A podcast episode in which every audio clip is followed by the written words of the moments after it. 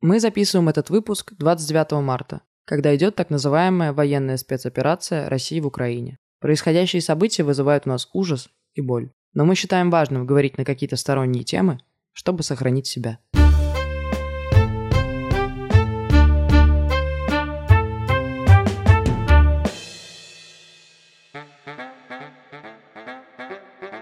Это подкаст «Окей, Зумер» от студии «Заря». Мы не хотим жить ради работы, это ок. С вами Зоя, всем привет, и Лева. Привет всем. Сегодня у нас одна из самых тяжелых тем для обсуждения. Раньше мы обсуждали кино, музыку, интернет, гаджеты, все на свете. А теперь сегодня... мы выросли. А теперь мы выросли, и сегодня нам надо обсуждать работу. Так как зумеры сейчас входят в самостоятельную жизнь, им нужно обеспечивать себя и зарабатывать деньги. И да. Зоя, ты не входишь в жизнь, ты в ней уже. Я уже в нее крепко погружен, вошла. Ты уже погружена, и у тебя нет выхода. Очевидно, что зумеры по-другому относятся к работе, чем другие поколения, чем другие возрастные группы. И мы хотим разобрать, как изменилось отношение зумеров к работе, как зумеры изменили и меняют все еще рынок труда, что он им предлагает и вообще, что для зумеров работа. Мы с Левой совмещаем две работы, потому что все-таки... Пожалейте нас. Нет, не надо. Можете Леву жалеть. Мне жалость не нужна. Ладно. Так, да, немножко это вспомнили на дне. Мы совмещаем две работы, потому что деятельность в Заре — это все-таки тоже работа, и мы много там разных проектов делаем и занимаемся своими, значит, делишками. Но такая работа-работа, которая с 10 до 7 5 на 2, ну, у меня с 10 до 7. У меня с 12 до 8. И ты можешь пойти куда подальше, если честно, с этим. Потому что 10 утра — это не мое время. Мы записываемся в 11.30, и у меня все еще рабочий день не начался. Знаете, как хорошо. У меня day off. В общем, я работаю в большой очень большой корпорации в маркетинге. И ну, в общем, работа в корпорации – это отдельный вид искусства. И вообще, мне кажется, работа в России, она очень отстает от э, мышления, по крайней мере, от нашего точно, и от зумерского тем более. В плане того, что рынок и устройства компании не приспособлены к людям. Ну, то есть они не человечные. Вот я не знаю, насколько так э, в маленьких компаниях, но в корпорациях под человека не подстроено. Ну да, там есть какие-то инструменты по типу там ван-он-ванов или еще каких-нибудь таких штук, которые происходят иногда, и кажется, что это ради человека, но вот этой гуманистической цели, что важно, чтобы всем было комфортно, что коммуникация важна, бла-бла-бла, ее нет, потому что все просто делают деньги, и в «Заре» мне хочется выстроить что-то совершенно противоположное этому. Ну вот, например, у нас там сейчас проходят тренинги всякие для тим-лидов. Мы разговариваем, как там, не знаю, растить своих ребят, как э, давать фидбэк и так далее. И мне кажется, что вот как раз с зумерами или вообще в целом с изменением мира приходит вот эта часть про коммуникацию и про удовольствие от работы, а не только про выживание, на которое, как мне кажется, как раз эти корпорации настроены.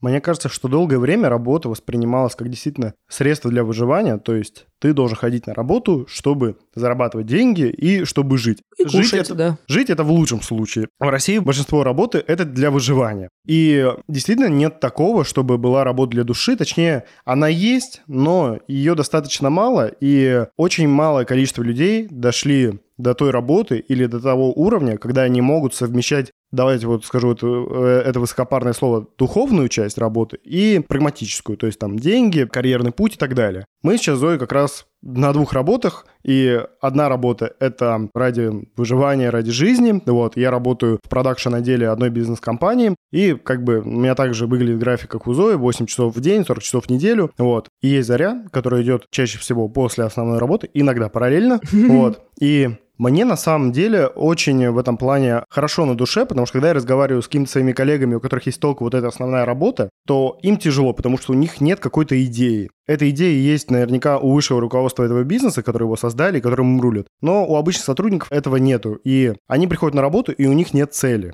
Мне в этом плане, я не могу их никак поддержать, потому что у меня есть какой-то параллельный процесс, но из-за того, что работа и в Заре, и в этом бизнесе, она отнимает значительную часть дня, то мне хочется это как-то сбалансировать и соединить эти две работы, и тогда наступит счастье. И мне кажется, вот большинству людей нужно найти такую же работу, которая будет, с одной стороны, и экономически, и прагматически им соответствовать, и духовно. Есть очень простая, на мой взгляд, теория X, Y и Z, которая рассказывает, какие мотивации есть у сотрудников в работе. X как раз про всякие поощрения, материальные штуки и бла-бла-бла. Ну, то есть не только про зарплату, что самое, наверное, важное в этой категории, но и там про всякие, типа, похвалил босс, в общем, или не побили палками. Ну, какая-то такая очень... Э, Чаще всего второе. Да-да-да. Ну, вот какая-то картинка, знаете, из фильмов... Э, господи, я почему-то сейчас вспомнила служебный роман. Ну, в общем, какие-то такие вайбы, где все кричат, что-то там делают, выживают, слава богу. А потом у них уже вне этой работы какая-то жизнь идет. Y добавляет сюда внутреннюю мотивацию. То есть как раз то, что ты говорил про цели, про какую-то отдушину и так далее, но мне кажется, что это как раз миллениалы, наверное, принесли. Ну вот как-то вот прям важность этого. Это, знаешь, похоже на какое-то поколение стартаперов, которые вот создают свое дело не только ради того, чтобы зарабатывать, но чтобы нести какую-то свою глобальную цель и миссию. Да, но мне кажется важным как раз новая штука и как раз новое дополнение этой теории Z, забавно, про коммуникацию, про то, что еще нам на работе очень важен коллектив. Очень важно, что ты, ну ты же биопсихосоциальное существо, человек, и ему важно не только там покушать и подумать, что он делает по жизни, а еще и пообщаться с людьми. И вот как будто несмотря на то, что мы сейчас там любим удаленки и бла-бла-бла, мы умеем и в интернете нормально коммуницировать. Но вот эта важность того, что вы разговариваете не просто там как начальник подчиненный, не просто как коллеги, а то, что вы люди, мне кажется, это такая новая важная ценность в работе, которую сейчас только начинают учитывать работодатели. Мне кажется, главный образец такой коммуникации — это Волк Солл-стрит. Я считаю, что всем Лёва, компаниям надо к этому стремиться. У тебя все очень плохо. Ты помнишь, чем там закончилось? Я помню, чем там закончилось, но я помню первую половину фильма, когда я влюбился в эту компанию, в этот коллектив и э, Класс. думал в 13 лет, что это то место, где мне нужно остепениться на всю жизнь. А потом мы удивляемся, что это с нашими парнями не так. Угу. И, наверное, поэтому сейчас большие корпорации, да и более маленькие предприятия, они стараются сделать так, чтобы их компания не только соответствовала какому-то бизнес-имиджу, но и чтобы наполнять вот это ценностное пространство. И как раз молодое поколение очень сильно ориентируется в этом плане на ценности. И они выбирают компанию, которая будет соответствовать их какой-то вот внутренней ценности и которую они будут разделять. И в этом плане интересно, что очень много зумеров, они же идут в корпорации, которые у них на слуху. Потому что эти ценности, они видны всем, и ты можешь за ними следовать, и ты можешь целенаправленно идти в ту или иную компанию за этими ценностями. Как будто это вообще важная штука становится, когда ты говоришь где ты работаешь, чтобы тебе было, ну, для начала хотя бы не стыдно, и в идеале, чтобы тем, что ты говоришь, где ты работаешь, ты уже доносил свои ценности. И как будто это важная такая штука, потому что я понимаю там по разговорам там со своей мамой, с бабушкой, они у меня все киношники, поэтому тут немножко, ну, все равно необычная ситуация, но в основном, ну, ты идешь ради денег, но и в медиа-тусовке мы же много слышим вот это вот людей, которые пошли работать там на всякие Russia Today и так далее, просто потому что, ну, типа, какая разница, что я монтирую. Но мне важно, особенно сейчас, говорить, что там я работаю в компании, которая не, ну, типа, не государственная. И, ну, как, не как минимум. Да, как минимум. И мне кажется, что это важный показатель для общества, потому что кажется, что что-то мы растем, и нам становится полегче. Потому что если бы мы все еще пытались найти, что пожрать, наверное, мы бы тут про ценности не разговаривали. Хотя это все еще, очевидно, проблема, и просто, наверное, доступ в интернет дает нам больше возможностей, просто расширяет рынок труда, и мы можем найти разные работы. Здесь, наверное, очень много играет э, институт репутации, который, ну, у нас достаточно плохо развит, давайте будем честны. И я не знаю, насколько этот институт развит в западном обществе и в других странах, но что-то мне подсказывает, что чуть получше. И как раз там, если эти компании нарушают свои же ценности, то им прилетает. И прилетает в первую очередь руководство. Это довольно показательно. В то время как у нас а, этот институт гораздо хуже работает. И э, сейчас, конечно, многие люди, давайте не будем идеализировать, они выбирают компанию, где можно выживать. И в том числе поэтому многие идут в государственные компании, потому что там им предлагают хорошие условия. Но при этом, конечно, с приходом зумеров это постепенно меняется, и зумеры все чаще выбирают не компанию, где у них будет большой оклад, а где будет какой-то ценностный ориентир для них, пусть и, с, с небольшой зарплатой. Ну, не с небольшой, наверное, тут вот в достаточности вопрос. На самом деле, то, как живут страны, там, ну, Швеция, Норвегия, вот, которые научились как раз жить не с этим достигаторством капитализма, не с вот этим, не с коммунизмом, типа, поделить все поровну, а типа жить нормально, ну, типа, достаточно. И вот чтобы не то, что ты на работе должен зарабатывать миллионы, миллиардов, все деньги мира, а ты должен зарабатывать столько, чтобы тебе было жить комфортно. И при этом ну, ценности как будто немножко смещаются в плане того, что работа — это не вся твоя жизнь. Ты не должен пахать 24 на 7, work-life balance, все дела. Работа должна позволять тебе делать что-то еще помимо нее. И как раз работа — это способ к существованию, чтобы еще помимо нее что-то было, чтобы можно было как-то развлекаться и жить эту жизнь, а не только сидеть за компьютером. И ну, мне кажется, это важная штука, потому что сколько в нашем обществе есть вот этих стереотипов, когда ты там ночуешь в офисе, сидишь допоздна, бла-бла-бла-бла-бла. И это еще поощряется очень часто. Да-да-да, трудоголизм, mm-hmm. это же классно. И как будто вот сейчас мы немножко так такие, нет, ну, ребят, давайте чуть выдохнем, чуть-чуть успокоимся. Не, если мне дали собирать конструктор Лего в Швеции ночью, я был бы только рад.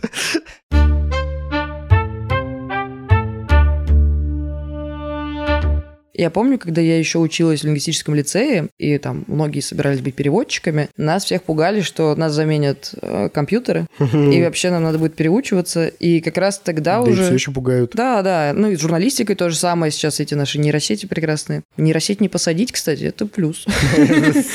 Может, сработает такая журналистика. Но... Так заблокировать можно всегда. Ну, ты видел, как они Телеграм блокируют? Я думаю, с нейросетью они не справятся. Ну, да бог с ними. В общем, и уже тогда была дискуссия про то, что рынок труда стал намного быстрее меняться, и те профессии, которые актуальны в момент, когда ты там заканчиваешь университет, или там 10 лет спустя этого, они могут просто исчезнуть. И приходится все время переучиваться, почему так много рекламы всяких, э, не будем рекламировать их еще раз, э, курсов и так далее, где ты можешь там программированию научиться, какому-то дизайну, потому что те люди, которые отучились там 20-30 лет назад, могут вообще сейчас не поспевать за миром и за актуальными профессиями. И как будто теперь вот это вот получил высшее образование и всю жизнь работаешь по своей профессии, ну, это все закончилось. Вообще часто говорят, что главный скилл сегодняшнего дня – это способность к обучению, что ты постоянно прокачиваешь свои скиллы, и ты заканчиваешь не на том уровне, когда ты выпустился из университета, и вот ты все эти навыки понес дальше в работу, а ты их постоянно прокачиваешь на работе, меняешь и обучаешься чему-то новому. Я на самом деле с этим согласен, потому что ну, те скиллы, которым ты обучился в универе или на каких-то курсах, они очень временны. И здесь важно не то, какими навыками ты обладаешь, а то, насколько ты способен вообще к обучению и насколько ты хочешь этого обучения. И помимо тех вакансий, которые не требовали а, опыта обучения, курьеры, операторы колл-центров, сборщики заказов и так далее, появилось очень много digital вакансий, где ты можешь обучаться прямо в процессе работы. И это очень круто, потому что ты мог начинать свой карьерный путь не с того, что ты должен пройти какой-то период обучения, должен получить какую-то грамоту, должен пожать руку какому-то боссу, а ты сразу получаешь какие-то навыки, и потом ты можешь распределять эти навыки куда захочешь. Ты можешь остаться в этой компании и расти дальше, либо ты можешь с этими навыками пойти в другое место. Ну, еще важная штука, наверное, фриланс все-таки, потому что, да, в какую-то компанию тебя могут не взять, если ты совсем без опыта, но ты можешь просто наработать себе портфолио и пойти делать какие-то мелкие заказы и быстро вырасти. Но даже у нас с тобой куча таких знакомых, которые, пока мы учились в универе, уже подрабатывали, там делали презентации или еще что-то, просто посмотрев пару видосов на ютубе. И но это супер классная штука. И для меня стало удивительным в подготовке к этому выпуску то, что у зумеров часто отложенный старт карьеры, потому что, ну, я начала работать, ну, по всяким мелким работам, понятно, там, с самого детства, но нормально так работать. Я начала на втором курсе, когда мне понадобилось выплачивать деньги за обучение. Типикал. И, ну, я не знаю, это отложенный? Мне кажется, что это не отложенный старт карьеры. На втором курсе в целом достаточно нормально, не так рановато даже, я бы сказала. Я бы с удовольствием не работала еще лет пять. Но по статистике зумеры часто позже начинают свою карьеру. Ты не хочешь идти уже просто в какую-то шарашкину контору. Ты опять же выбираешь те компании, которые ты знаешь. Я помню, как я выбирала работу свою первую, ну, уже после того, как я поработала в универе. И я такой, ну, я не пойду. Вот я не знаю это название. Что это такое? Я туда не пойду. Я хочу, чтобы вот презентабельно звучало. С логотипом там ХХРУ. Ну да, если без логотипа то совсем какая-то грустная компания. И это интересно. Ну, типа, это классно. Я рада за, так сказать, наше поколение, что мы какие-то требования предъявляем. Но насколько это повсеместно, тоже вопрос. Вот я не могу определиться, это больше хорошо или это больше плохо. С одной стороны, это круто, наверное, что зумеры стали более избирательны и что они действительно ищут то место, где им будет комфортно, потому что, ну, сколько людей переработало на некомфортных работах и потом просто сломалось. И спилось, вот. И спилось, да. и пошли все остальные ментальные проблемы. А с другой стороны, мне кажется, что только, вот опять у меня высокопарная будет сейчас часть, только пройдя какой-то путь, ты поймешь, чего ты хочешь на самом Ох, деле. Ох ты, вы посмотрите. Да, да, да. Но А- дело не в результате, дело в процессе. Дело в процессе. Йоу. И для рынка это создает не очень хорошие условия, что большое количество людей вот находится в таком подвешенном состоянии, они ожидают какого-то места, которое им понравится, и из-за этого растет уровень безработицы. И сейчас, согласно статистике, на начало 2022 года, это пока что самое актуальное, которое у нас есть, среди зарегистрированных безработных 20-30-летних там 20%. Ну, то есть, типа, одна пятая из этой возрастной группы не работает. Скорее всего, там, конечно, не учитывается фриланс и другие какие-либо проекты, но сам факт... И он- ребята, которые избегают налогов, а таких в нашей стране очень много. Да, да, да, и самозанятых, и, и ИПшников и так далее. Но, тем не менее, такой факт есть, и, скорее всего, такая проблема тоже наблюдается. Возможно, в отдельных сферах она более явная даже. Но при этом есть и противоположная проблема. Про то, что в некоторых сферах слишком много молодых ребят. Но в основном это связано с IT, логично. Мы все такие технологичные зумеры. Что мы можем делать? Пойти учиться IT. Ну, мы с Левой продолбались с этим. М, Не, мы открыли питон в 20 лет и начали плакать И закрыли, да. Поэтому мы не зарабатываем миллионы, а работаем на двух работах. Это тоже интересная штука, потому что как будто из-за особенностей нашего поколения, мне кажется, тут их две таких. Ну, как раз айтишные, технологичные штуки. И на самом деле много про блогерство, про видео и про все остальное. И как будто характеристика нашего поколения подталкивает нас к конкретным профессиям, а про остальные мы как-то забываем. И, соответственно, одни части рынка просто переполняются молодыми специалистами, а другие, ну, страдают. И вопрос, чем это, конечно, закончится, потому что, ну, айтишный пузырь, скорее всего, лопнет в какой-то момент. Блогеры, ну, как бы и так у нас, извините, рекламная интеграция не то чтобы сейчас на взлете в связи с чем же, о господи. Не знаю, инфо-цыгане хорошо себя чувствуют, я думаю, Они все всегда еще. себя хорошо чувствуют. И не знаю, ну, наверное, это какая-то проблема, но, наверное, потом люди уже переопределятся, и знание IT и знание там медиа, каких-то возможностей что-то смонтировать или нарисовать, это будет скорее фичей дополнительной к твоему основному роду деятельности. Мне кажется, сейчас выстраивается какая-то новая модель рынка труда, и то, как в него вливаются зумеры, и здесь же это еще связано с обучением, и есть статистика, что каждый десятый в возрасте от 15 до 25 лет, он не учится. И И не работает при И не этом. работает еще, да. Навряд ли это в какой-то момент сломается вся система, у нас остановятся заводы, у нас никто не будет работать, просто выстроится какая-то другая модель, и э, действительно очень много людей, значительная часть молодого поколения будет уходить там фриланс, другая значительная часть, она будет получать образование и идти там на какую-то свою специальность, другая часть заполнит весь IT, и больше не будет никого впускать, будет такая вот крепость айтишников.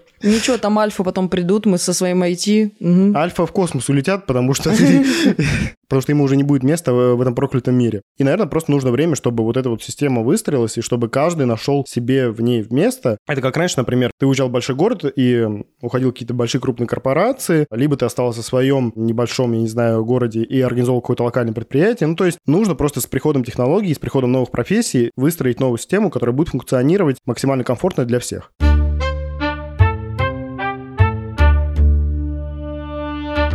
Я думаю, что пандемия, на самом деле, очень сильно повлияла на нас со всех сторон, потому что это как раз то время, когда зумеры стали выходить на рынок труда, или, по крайней мере, уже думать об этом, и тут все долбануло.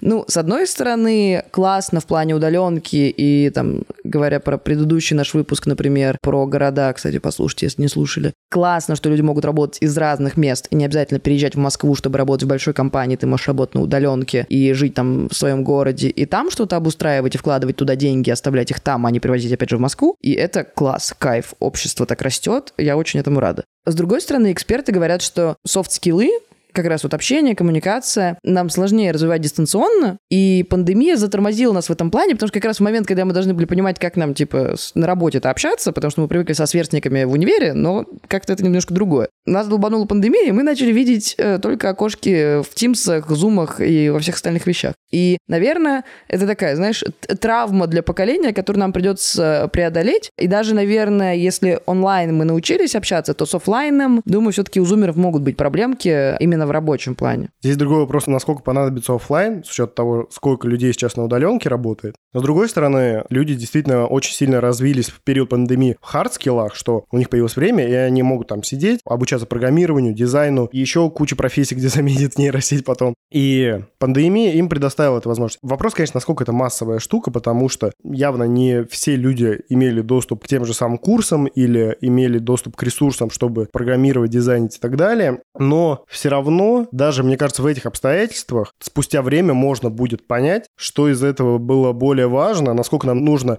развивать софт-скиллы и на каких профессиях, а где важно будет в первую очередь прокачать какие-то свои профессиональные навыки и оставаться на фрилансе, дизайнить там SMM-картинки в продукте компании Meta, признанной России экстремистской организации Инстаграме. Вот, это, я думаю, что станет понятно чуть позже, когда зумер станут более значительной частью рынка труда. А к 2025 году у нас вообще будет 27% всей мировой рабочей силы, поэтому будем рулить миром.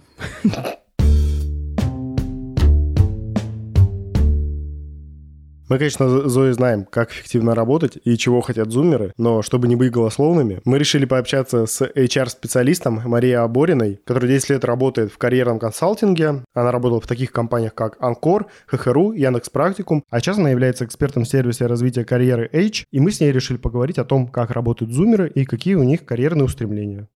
Вот если говорить как раз про специальности зумеров, то насколько зумеры как поколение отличаются от э, других поколений, миллениалов, иксеров, бумеров и так далее, вот как работники. Это как раз вот типа про их быстрый характер, про изменчивость, про то, что они многофункциональны. Это все такие, скажем так, мифы поколения, или это действительно так? И есть ли какие-то еще, возможно, их отличительные черты как поколения? Угу. И хорошие, и плохие причем. Да. да. Ну, э, говоря про профессии, ты заикнулся о том, а что же это могут быть за профессии. Конечно, может быть, это прозвучит тривиально, но все, что на грани цифровизации и популярных технологий, это точно заинтересует зумера. Это не значит, что он должен быть обязательно программистом, правда же? Но если компания использует какие-то современные технологии и подходы для решения digital задач и не только, это точно подкупит зумера. И вероятнее всего его не вдохновит, если компания не использует продвинутые технологии и ну, где-то застряла, по их мнению, да, конечно же, в решении каких-то вопросов или в построении бизнес-процесса. Поэтому если продолжать говорить о том, а как они реализуются в профессии, какие есть особенности, я бы точно сказала, что зумеры любят работать на результат, и им важно видеть результат, и вот этот некий общий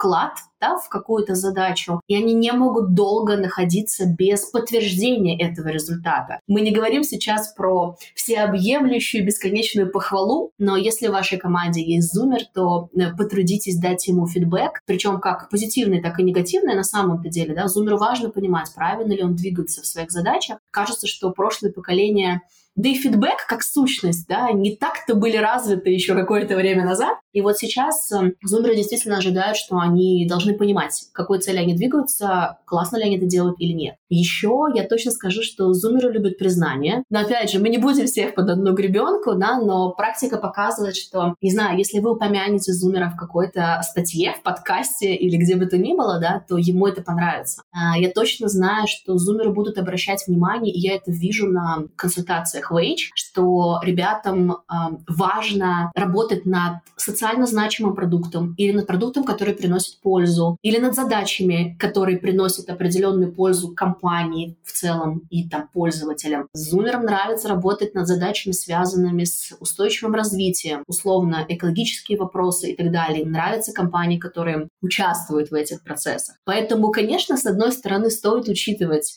какие-то особенности нашего да, поколения вот сейчас нулевых, которые обладают всей той информацией вокруг них, но с другой стороны кажется, что этот тренд, он приходит и в другие поколения, да, потому что это становится популярно среди кроссфункциональных э, друзей, знакомых, компаний, команд и так далее. А насколько наш ну, российский рынок готов к этим всем изменениям? Или это скорее про большие компании, тех, ну, то есть такие продвинутые ребята? Или это какая-то повсеместная тенденция? Ты знаешь, я бы сказала, что все компании очень разные. И вот ты сказала про крупные компании, а этим вообще все не ограничивается. Практика показывает, что та самая гибкость, которая зумерам важна, а это ведь гибкость и в, не знаю, возможности влиять на совсем другие задачи, не входящие в твое поле ответственности. Или работать на удаленке с гибким графиком, графиком и не сидеть в офисе там и так далее. Практика показывает... Это мы любим. Да, практика показывает, что вот эти их потребности очень часто может удовлетворить даже небольшая компания, и даже чаще. Да? Ведь в крупных компаниях это всегда такая некая машина, махина с прописанными бизнес-процессами. Опять же, все разные, стопудово. И тех, которые ты привела в пример, и какие-то продвинутые финтех-компании, в частности, и так далее. Конечно, они готовы к зумерам и готовы перестраивать свои процессы. О чем мы здесь говорим? Например, если ты хочешь привлечь зумера, то, конечно, ты должен развивать продвижение компании, бренда работодателя, например, в соцсетях, да, чего раньше не, не было сделано, наверное, вот в, в таком объеме. Поэтому, кажется, отвечая на вопрос, я точно скажу, что РФ рынок готов, и чаще всего это те компании, которые заинтересованы в найме джунов, ведь мы, опять же, прекрасно с вами понимаем, что если ребята вот сейчас заканчивают школу или первый курс универа, вероятнее всего, они будут выходить в рынок как джуны. Хотя, опять же, ко мне в H приходят очень разные ребята, и иногда возраст там до 20, это может быть вполне себе сложившийся middle или senior в какой-то digital профессии, который уже классно прокачался еще там в школе учась, да, такое тоже есть. Они, они же быстрые, мы же помним. Вот, поэтому, да, РФ рынок готов, да, конечно, не весь, да, конечно, изумер клюнет не на каждую компанию, опять же, видишь, кажется, это такая взаимный интерес, э, правила игры, которые должен соблюдать и работодатель, который хочет нанять потенциальных классных джунов-зумеров, и зумер, который хочет попасть в какую-то классную компанию, должен учитывать то, что важно любому работодателю, какой бы продвинутый он ни был. У нас, наверное, это все. Спасибо вам большое.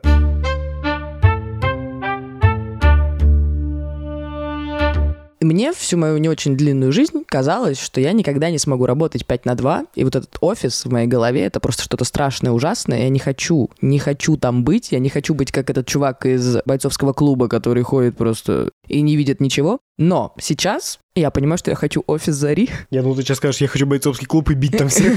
Нет, нет, пока что нет. Для этого есть твоя плойка. Я хочу ходить в офис, я хочу работать реально каждый день. Просто вопрос не в том, где и как вот этот график и бла-бла-бла. Вопрос в том, что я буду делать. И как будто, если у тебя работа, которая тебе не нравится, при условии, что ты на удаленке работаешь три часа в неделю, все равно тебе будет грустно. Но если ты делаешь то, что тебе нравится, если у тебя есть какая-то цель, то 5 на 2 супер тема, офис класс. Мне, конечно, очень интересно поспрашивать, как у наших родителей, у их родителей вот выстраивалась эта система в голове, как они хотят работать. Они тоже мечтали о работе 5 на 2 или у них тоже были какие-то такие подвижные системы, что я хочу заниматься творчеством на фрилансе. Но действительно, как будто в первую очередь важно не сколько ты работаешь и как, а где. И главное, чтобы ты получал от этого кайф, и тогда тебе будет спокойно, и тогда тебе будет комфортно на своей работе, и ты не будешь ждать судорожно пятницы в моменте, когда пробьет 6 часов вечера, и ты сможешь уйти с этой работы и забыть о ней хотя бы на два дня. Поэтому надо просто выбирать... Душой. Да. То, что тебе нравится. С вами были Зоя, всем пока, и Лева. Пока всем. Подписывайтесь на нас во всех соцсетях, особенно в Телеграме, и вступайте в наш чат. В нем мы с удовольствием общаемся со всеми вами. Также заходите на наш сайт. Там вы узнаете про другие проекты студии Заря. Ссылки в описании выпуска. Слушайте нас на удобной для вас платформе и не забывайте ставить оценки, лайки и оставлять отзывы. Это очень помогает продвижению подкаста и мотивирует нас к дальнейшей работе. Над выпуском работали продюсерка Лера Кузнецова, редактор Лев Елецкий, сценаристка Ира Жуматий, ресерчер Вика Калиниченко, монтажерка Юлия Кулешова, автор джингла Юра Фанкени, дизайнерка обложки Ксюша Филатова.